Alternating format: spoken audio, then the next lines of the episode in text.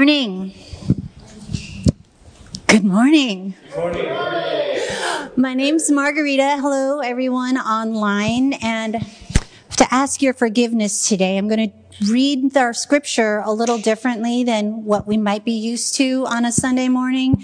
Sometimes we read and the reader falls into the pattern of church Sunday morning reading. When Jesus spoke again to the people, he said, I am the light of the world. But when I read this passage, I know Jesus led a sinful life, but if there was ever a time he was tempted to eye roll or side eye, I feel like this is the passage, so I can't read it in the traditional church Sunday morning voice. So today's passage comes from John 8, chapter chapter 8, verses 12 through 30, we're in the New International Version. Um, dear God, I pray as we listen to your word that you would open our hearts and minds and just feel you, Jesus, breathing these words, speaking these words out, Lord, not meekly, but boldly. In Jesus' name. In your name. When Jesus spoke again to the people, he said, I am the light of the world.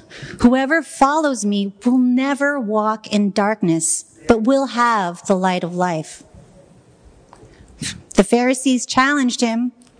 Here you are, appearing as your own witness. Your testimony is not valid. Jesus answered, even if I testify on my own behalf, my testimony is valid or I know where I came from and where I am going. But you have no idea where I come from or where I'm going. You judge by human standards. I pass judgment on no one. But if I do judge, my decisions are true because I am not alone. I stand with the Father who sent me. In your own law, it is written that the testimony of two witnesses is true. I am the one who testifies for myself. My other witness is the Father who sent me. Then they asked him, Where is your Father? You do not know me or my father, Jesus replied. If you knew me, you would know my father also. He spoke these words by t- while teaching in the temple courts near the place where the offerings were put. Yet no one seized him because his hour had not yet come. Once more, Jesus said to them, I am going away and you will look for me and you will die in your sin. Where I go, you cannot come.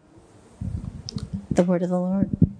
Thank you, Margarita, for reading scripture. Now it's my pleasure to introduce um, our uh, guest speaker for this morning, uh, Polly uh.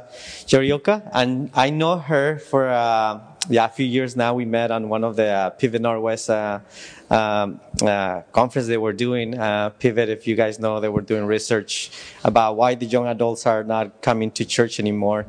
And uh, just seeing her how she was passionate about, you know, mentoring and disciple young adults.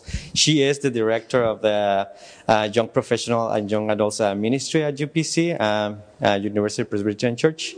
So uh, we just welcome, give a, a warm welcome to uh, Polly this morning. So.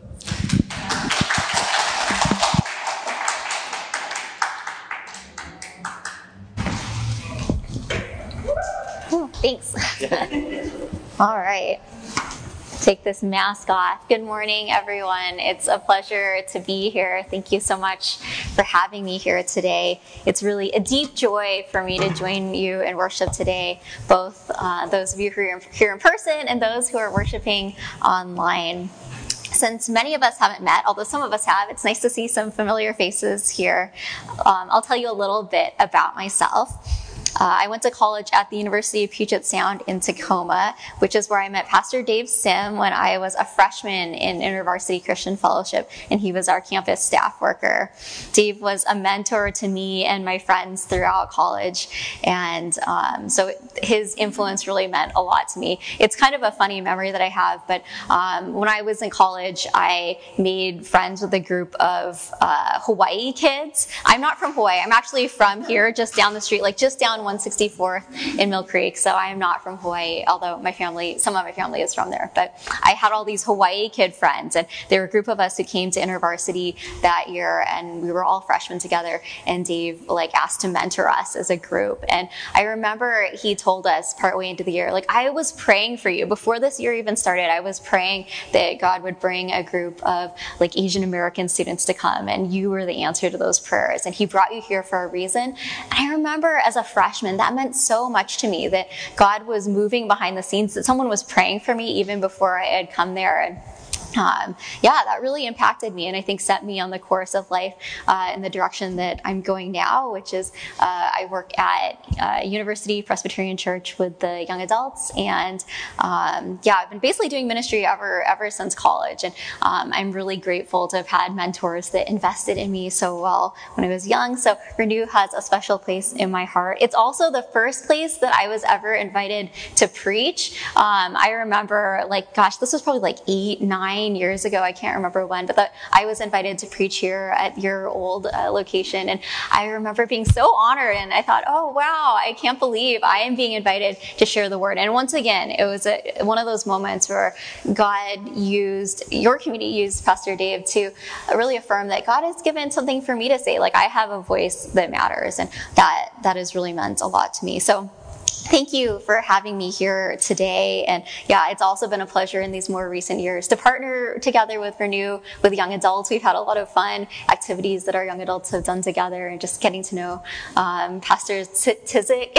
oh, darn, I was trying to say it right and I think I didn't. Sick. Yeah. Okay. Um, but yeah, I'm, I'm so glad to be here. Another fun fact about me is that I really love to travel. So I didn't grow up traveling very much. My family, basically, our travel radius was down to uh, Oregon, like we would go to Portland, or up to Vancouver, Canada, and that was like about as far as we would go. And so it wasn't until I was an adult that I discovered the joy of traveling. And some of my favorite trips have really been to go visit uh, former students. So much of my career has been working with international students. And um, so now when I travel, I usually go to visit them in different countries and see their homes and their families. And um, of course, trying all the food. Are there any other foodies here? Who else loves to eat good food? Yeah, I can tell I like this group of people. um, so yeah, some of my best memories are eating really good food in people's homes, things I've never tried before. Um, good memories. So a few years ago, I was on a trip to Indonesia. I went to Bali for five days. It was a very whirlwind trip. Um, we went to Bali and several nearby islands. And for most of my trip, I was traveling with an Indonesian family. So they just, you know, they had it all dialed in. They showed me where to go, what to eat, what to do. It was very, very lovely. But for the last couple of days of my vacation, I decided to strike off on my own and explore. And if you know me, I'm not somebody who likes to travel by myself. I really like to travel with other people so that I can experience all these things together, talk about it with someone. Um, but I, I just felt in that season like Polly, you've been really busy with ministry. You're kind of burned out. You need some time just alone. There was something that felt right about having some time to take some peace and quiet by myself. And so I thought, you know what I'm going to do? I'm going to treat myself and book a treehouse Airbnb in Bali, right? Doesn't that sound like the absolute dream? Like the best thing that you can imagine. Like you never would imagine yourself in one. And so, um, yeah, so I, I booked this treehouse. I was really excited to go there. And so I had to travel by myself for a while uh, into Ubud, like an hour away from everyone else. And so I took a taxi and uh, I get there and I'm dropped off. And they drop me off at the edge of the road because the, to get to the treehouse, you can't follow the road anymore. You have to walk along this dirt path to get there that's only accessible by foot or motorbike. And you can see it in the picture. Doesn't that look just like the dream right now? It's kind of cold in here. It's cold outside. But imagine you're here, right, in the sunshine, the rice paddies, the beautiful trees, and in the corner of the picture, you can see that's the that's one of the tree houses, right? Like so so beautiful. And so you can see it was a really sunny, beautiful day when I was there. And so I walked down the path through the rice paddies, through the forest. I saw some local homes and people are, you know, out doing their, their thing and they look so friendly and could hear all these beautiful sounds of nature, right? It's like everything I dreamed it would be. The forest was just brimming with life. It was unbelievably peaceful and I knew that I had found a place where I could finally relax, right? So after a full day of exploring the town, which was also a fun story that I won't share here, um, I came back and I was like, okay, I'm ready to go settle into my treehouse.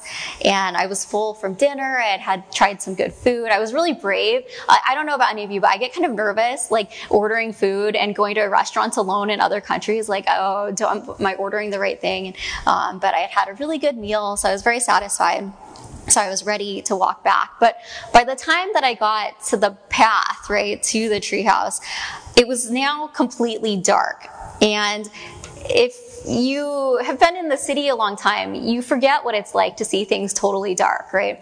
Uh, yeah, there were no there were no street lights, there were no cars coming by. It was just completely dark, and but luckily I had been prepared, so I was ready for this moment in my trip. I had packed a headlamp, right? And so I'm, I'm a really careful packer. Like I think about it for weeks in advance. I don't know if anyone else does this, but I'll like put things in my bag, take things out of my bag. Like I just want to have like the perfect bag full of things. And so I had packed a headlamp before I left just for this part of the trip. And so I, you know, I pulled out my headlamp, put it on, turned it on, nothing happened, right? My headlamp didn't work. The battery had died. And I think what had happened is that while I was traveling, it had gotten put in the on position and then it had burned out. And so, and I hadn't checked it before I went out for the day. So here I was in the middle of a foreign country, in the forest, in the dark, this long path ahead of me, and my headlamp had burned out. Had no light. Suddenly, everything that had seemed so welcoming and friendly during the day seemed full of danger, right? I knew that if I wasn't careful on the path, I could fall off and fall into the rice paddies full of water. Maybe a motorbike might come whizzing by and collide with me in the dark. And I thought, you know, there could even be wild animals here. Earlier in the day, I had been visiting a monkey park, which was really fun during the day. Um, I was like, are there monkeys out here? And then I had a flashback to even earlier in my trip when we'd been traveling and we encountered a big snake in the road. And so when I was traveling, like just a few days back, this giant snake, like the size of half the road, had gone by. And I was like, are there snakes like that here? I don't know. I don't know if the, the kids here, do you guys like snakes? Would you be excited to see that? No, no. I would not be excited to see that either. I don't think most of us would. It was cool to see from the car, not what you want to see when you're walking in the dark alone. So, yeah, so in this moment in the darkness, I just realized that everything that had looked so friendly in the daylight looked really, really scary in the dark, right? Who were these neighbors who looked so kind during the day? Who were they really? Maybe they were threatening. I felt vulnerable, small, and scared in that moment. But there was nothing to do, right, except keep walking forward. Luckily, my phone was almost dead, but not quite, right? So I turned on um, the flashlight on my phone, and with that flashlight, I was able to see just enough to take one step at a time along the winding path. But before this moment, I had never truly appreciated the importance of light. So as I was thinking about what to share with you this week, I felt an overwhelming sense of heaviness that we're all carrying as we walk through this pandemic, through the weariness of loss, uncertainty, and division. In the midst of the chaos in our world, I'll admit that I have often felt like I'm walking through the darkness alone, afraid, and small. And maybe you've been feeling this way too at times. Yet, in the midst of the weariness and darkness around us, Jesus is standing before us offering us light. This morning, as we've been reading from John chapter 8, we see that Jesus makes the claim that he is the light, that he is the light of the world. John makes a thesis statement at the beginning of his gospel in chapter 1, verses 4 through 5. In him, in Jesus, was life, and the life was the light of men. The light shines in the darkness, and the darkness has not overcome it. John wrote his gospel for the purpose that we would know Jesus and have life in his name. In John 8:12, Jesus makes the bold claim, "I am the light of the world. Whoever follows me will never walk in darkness, but will have the light of life."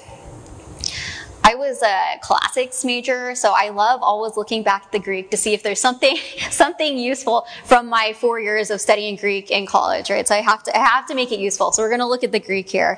Uh, the, uh, the, the the Greek for this uh, this I am the light of the world is ego eimi. Uh, that means I am. You've probably heard that phrase before if you've been studying these I am passages of Jesus, his ego eimi statements, I am. Throughout John, we see him make a series of these ego eimi statements where he says, I am the way, I am the vine, I am the bread, right? Here, Jesus makes the claim that he is the light of the world. The word for world here is the word cosmos, and that's translated for us as world, but it goes beyond that, right? Because even in English, right, the word cosmos, like cosmology, uh, the we think about that's beyond just like our planet, but the whole cosmos. Uh, there's a sense of order, arrangement the universe. So Jesus is the light that restores order to our broken world, the arrangement of the universe.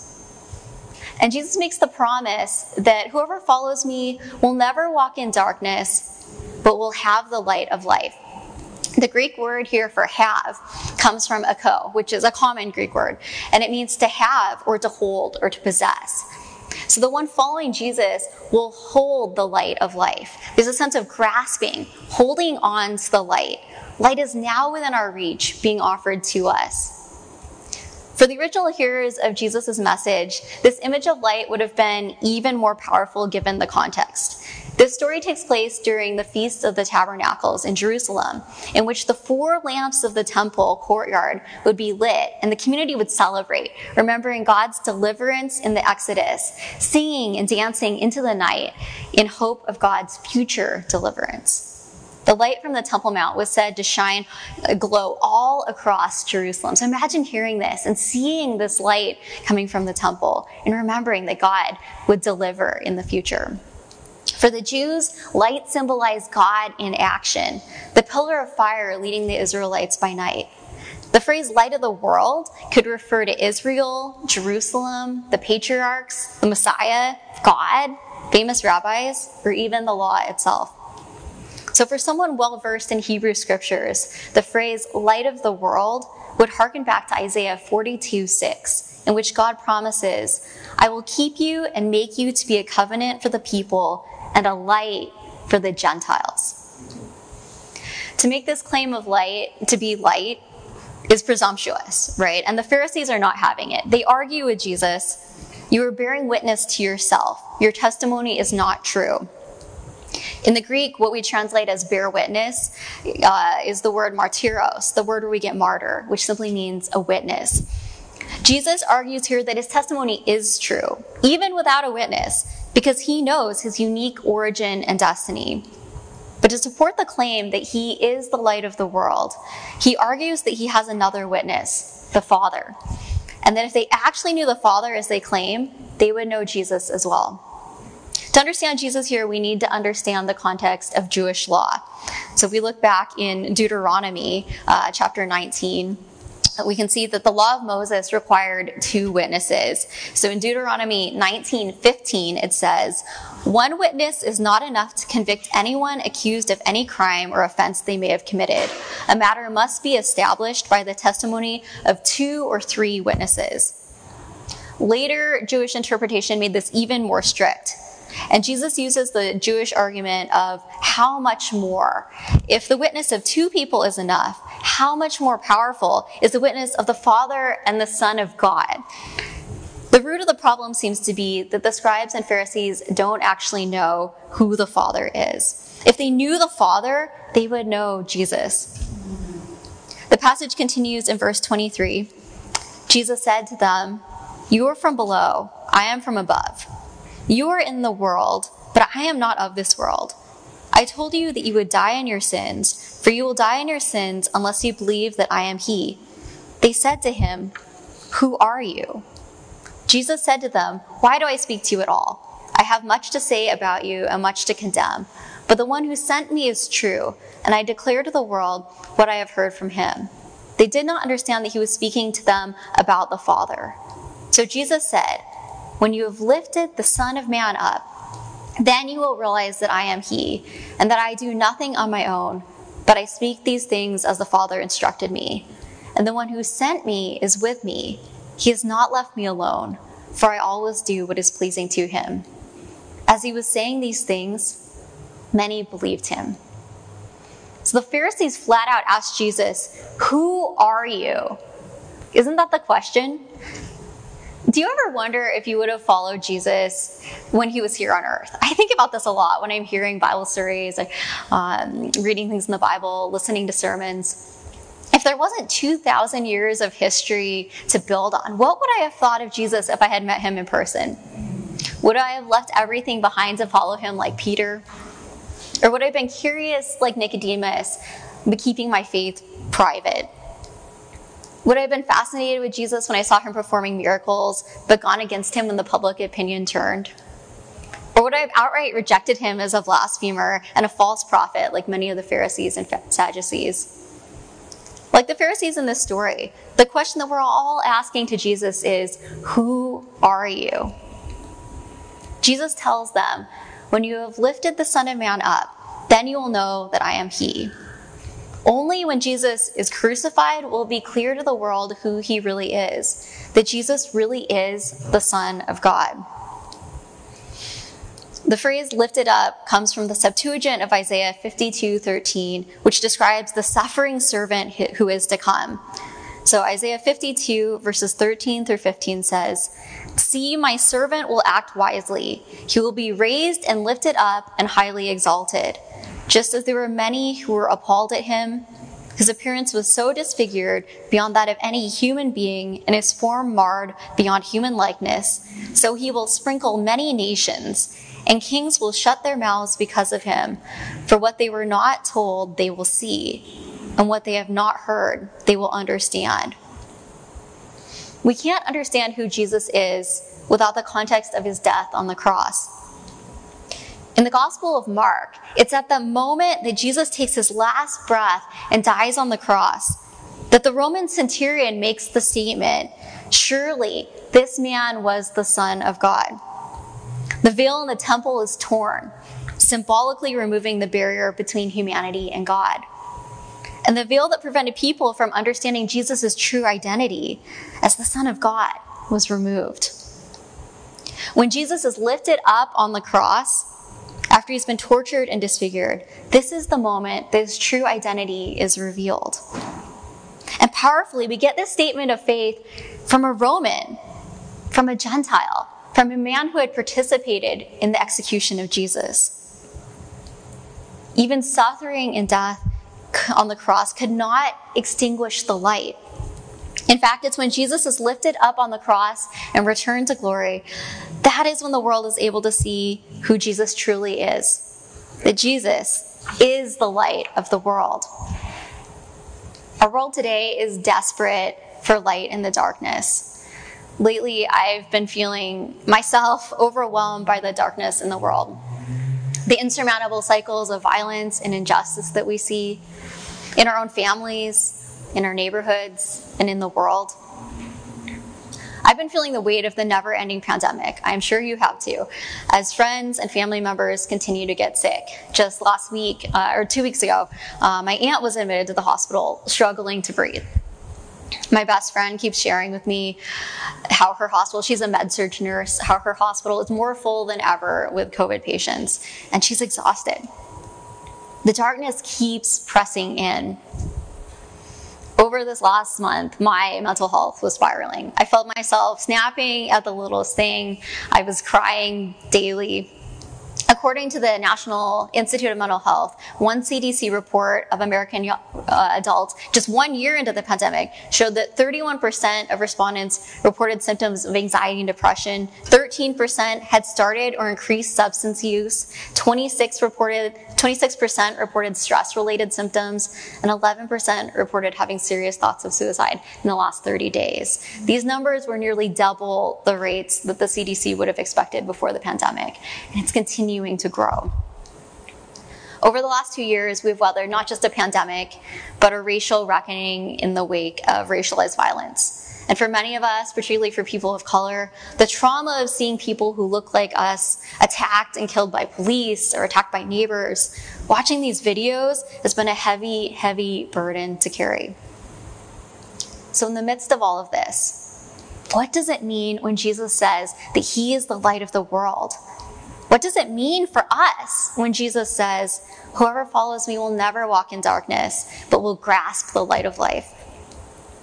Jesus promises us that if we follow him, we can hold on to this light of life. Notice that there's a choice implied here. We have a choice whether we want this light or not. So, going back to that night that I was walking in Bali, um, there was no reason for me to actually have walked that path in the dark. So if we flash back to earlier in the day, before I headed into town, the host of the Airbnb had actually offered me a lantern, a big, bright, sturdy lantern. It was a functioning lantern. They, they knew the path that I would have to walk on, and as good hosts, they wanted to make sure I could avoid the dangers of the darkness. But instead of accepting the offer, I turned it down because I had packed my own headlamp and I figured I was familiar with my headlamp and I carried it all the way from Seattle. I didn't want to waste it. You know, it took up precious space in my backpack. So I, I rejected this offer of light. But as we know, my own headlamp failed. The batteries were dead. But all I had had to do was accept the offer of the lantern that would have been offered to me and I would have been safe. I really regret that I didn't do that, except that now it's a good story. Um, but Jesus offers us the same thing. He offers us light. He offers us life. He offers us Himself. But we have to accept what He offers. We have to take His offer of light and firmly grasp it. Knowing that Jesus offers us the light doesn't light our paths. Knowing who Jesus is isn't enough. We need to say yes to his invitation to join him. God does not force himself upon us. God is waiting for our consent, our invitation to be the light in our lives. So each of us has a choice today, as we do every day, to decide whether or not to let the light into our lives, whether we want to take hold of this light that's being offered to us. And I know that some of us right now feel like we're living in a very heavy and present darkness. Perhaps for some of us who are exhausted and weary, saying yes to the offer of light might mean letting go of our numbness and taking the great risk to hope that God wants to offer to do something new in our lives. That tomorrow doesn't have to look just like today. I know that it's a risk even to hope when we have experienced great disappointment. Saying yes to Jesus today may mean taking the risk of allowing hope back into your life. If God is full absent in your darkness, it may mean daring to look for God's presence, even in the smallest of ways. It may mean laying down your expectations of how you want to see God show up, your disappointment that He hasn't answered prayers in the way that you wanted. Take a next step. Go back to or start getting mental health counseling.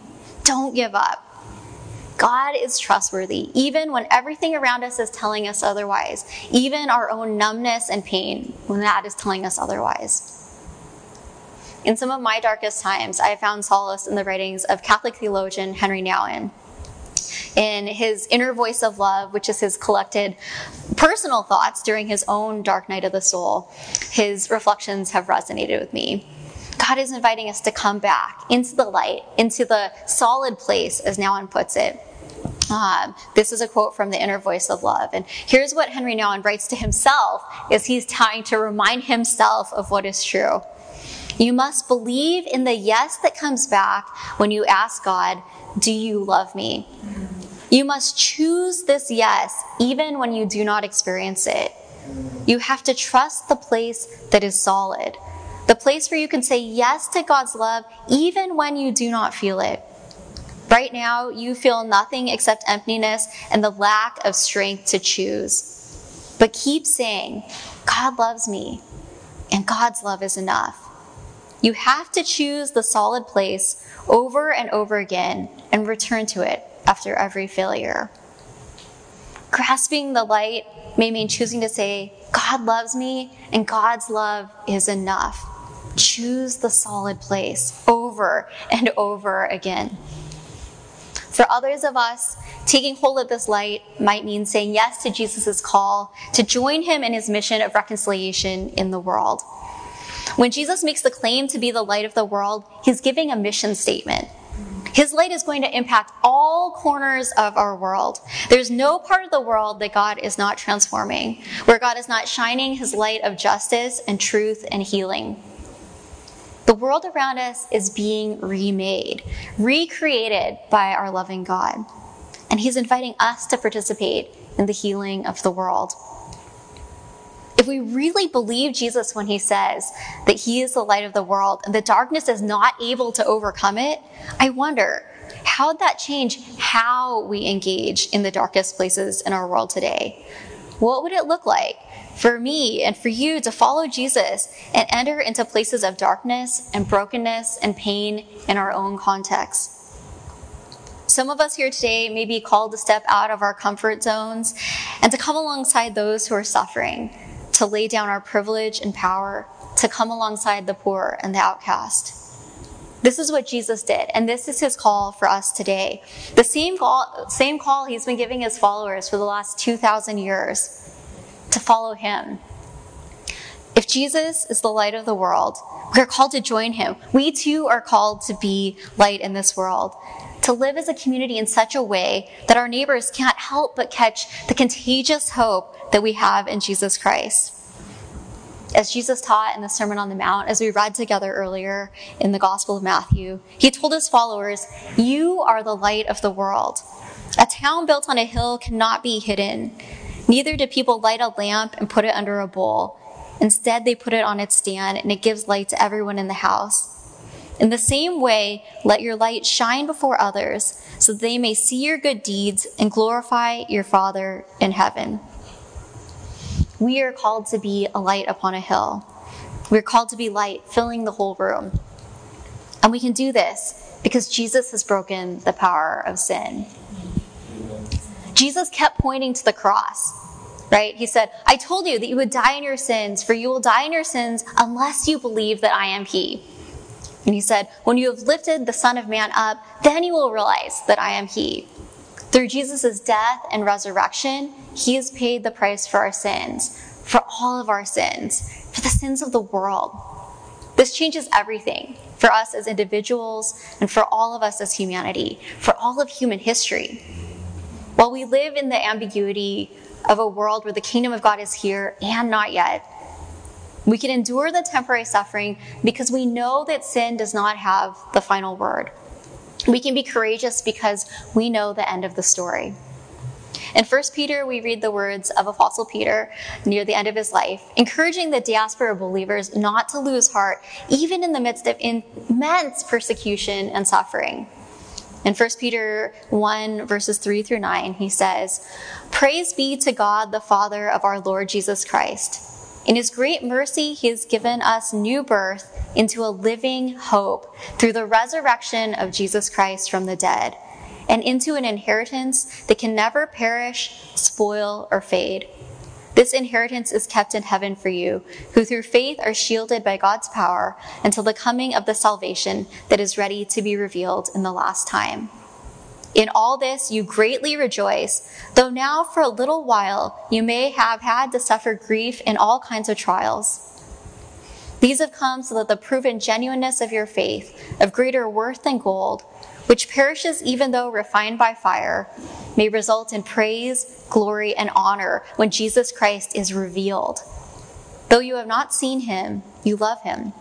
And though you do not see him now, you believe in him, are filled with an inexpressible and glorious joy, for you are receiving the end result of your faith, the salvation of your souls because of the work of Jesus on the cross, because of his death and resurrection, we can have a living hope. A light shines in the darkness, and the darkness has not overcome it. We have an inheritance, salvation. And because of this, we can withstand suffering and grief. We can find inexpressible and glorious joy in the midst of suffering.